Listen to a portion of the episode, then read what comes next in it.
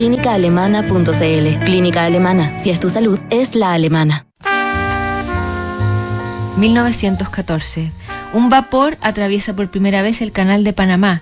En Londres utilizan radio para tratar el cáncer. En abril, el Ministerio de Marina ruso ordena a los astilleros de todo el país que suspendan el trato con Alemania. En mayo, Charles Chaplin debuta como director de cine. En junio, es asesinado el archiduque Francisco Fernando en Sarajevo.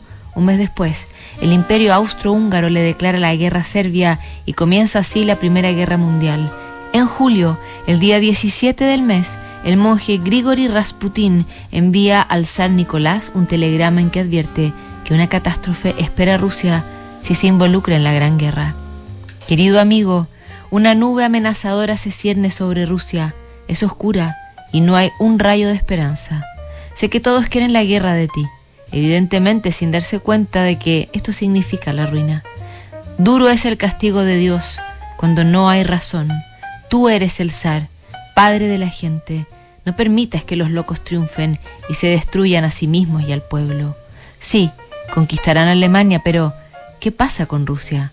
Verdaderamente nunca en toda la historia alguien sufrió tanto como Rusia, ahogada en su propia sangre. Grande será la ruina, el dolor no tendrá fin.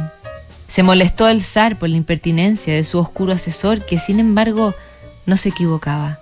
La historia le daría la razón a Rasputín. El imperio austrohúngaro le declaró la guerra a Rusia en agosto y antes de que el conflicto terminara, se había desatado dentro de sus fronteras la revolución que haría caer el imperio tras el magnicidio de la familia real.